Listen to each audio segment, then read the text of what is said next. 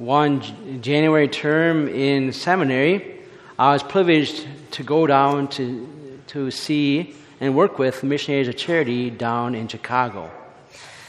That was a fan, amazing experience for me. My brother, seminarian, he's now a brother priest, and I went down there.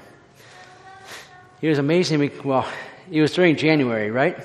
So the, the day they were, they were supposed to go off was negative 17 for the high. For me, eh, my, my brother was like, uh, Joe, we shouldn't go off right now today. That's not because everything's closed anyway. And I'm like, nah, we're, we can, we're tough. We can do this. We're tough Minnesotans.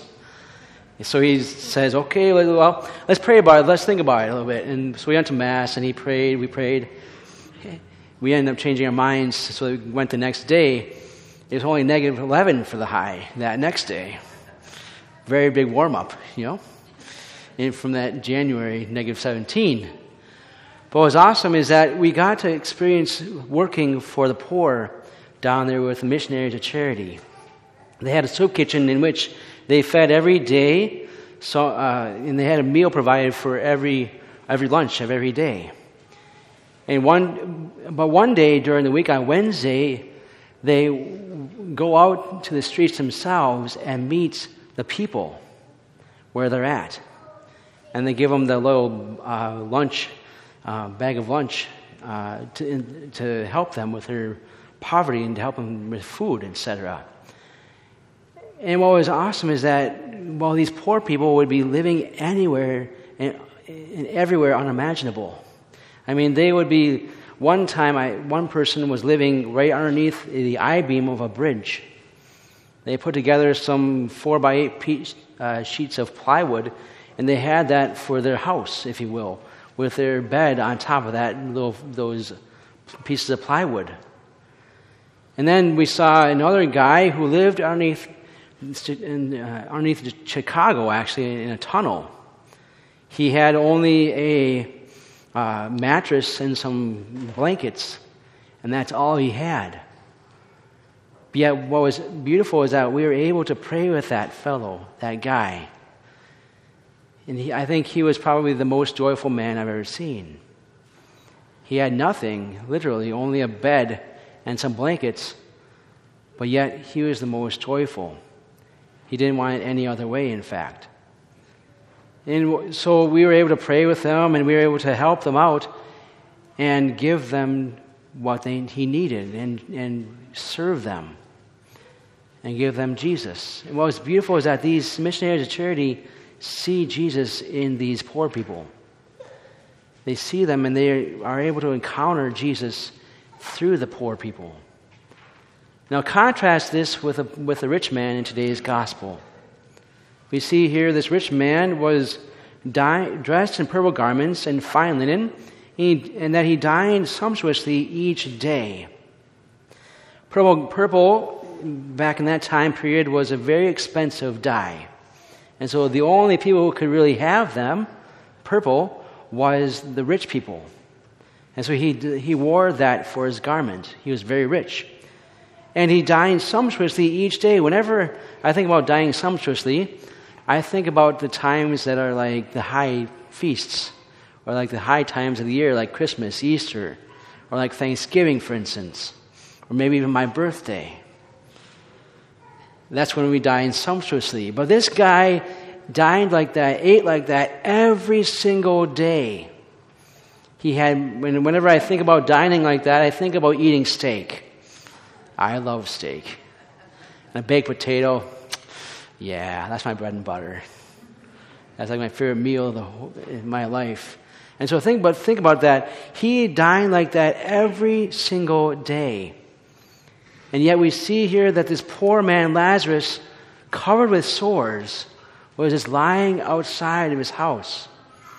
And that this man had no communication, no heart to go out towards this guy because he was so focused on himself and his own riches, and his own comforts. See, that can happen with us when we, when we have comforts that we like. It can happen to us when we like, when we have uh, it can make us blind to other people and their needs. But yet we see here that this man, Lazarus, was just, well, he was thought of being accursed. I mean, man with sores was thought to be one who was cursed by God back in that time period. And so no one, well, really wanted to associate with him. But yet he died, and yet he was carried by the angels to the bosom of Abraham. The bosom of Abraham here is referring to heaven. So this poor man didn't receive what he needed on this earth, but yet he went to heaven. Whereas, where did this rich man go? He ended up going, dying, and going to the netherworld. In other words, he went to hell. It was not because of his riches that he went to hell, but it's because he didn't help that poor man right there. He didn't go outside of his comfort shell and help that poor man out. He was there every single day lying at his door. And so, what the, I think what the, the big thing for us to take away from this is how are we serving the poor in our area? How are we reaching out to them and how are we loving them, showing Christ to them? When we love them, we, we are actually able, we're showing them the good, the true good.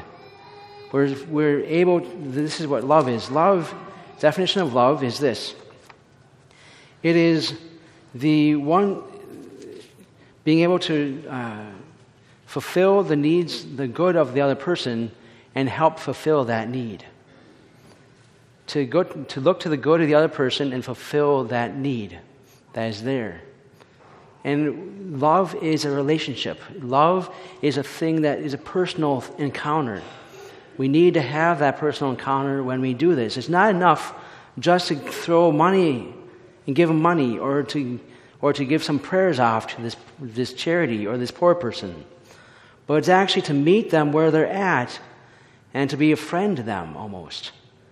To become friends with them, to be able to meet them where they're at to live in their kind of way that they're living almost, and to be ones who are showing compassion to them and loving them where they're at. Each of us has the capacity to do that. And we all know that there are poor people even in this area. There are poor people who are spiritually poor here. There are intellectually poor people here. There are physically poor people here who do not have ends to meet when it comes to their physical well being. We all have a need. We all have a, a, well, we all need to be able to reach out to them. And not just, like I said, to pour, give money to them or to, or to show, throw some prayers at them. We need, in order to love them, we need to be ones who are able to relate to them and meet them where they're at. And what's beautiful is that here at St. Albert, we have opportunities to do this. We have opportunities today at the uh, St. Vincent Paul Friends of the Poor Walk. We have the ability to walk with, so as to raise money for the poor. Next, and then next Sunday, we have what's called the life chain. We can reach out to the poor people, the, we can help those who are pregnant, those who are, well, and we can help promote the, the state of life, pro life cause here in the state of Minnesota by doing that, by coming out to that life chain event. And so, as I ask our Lord today that we may be able to relate to those poor people as Christ does. Christ came and meets us, poor people. He comes to meet us where we're at, and He brings us along and gives us what we need. Let's ask our Lord that we may be able to do the same thing, being Christ to others. And let's ask our Lord that these, that these uh, the events that are taking place may be a success. And let's pray that, they, that we may be able to help make it such.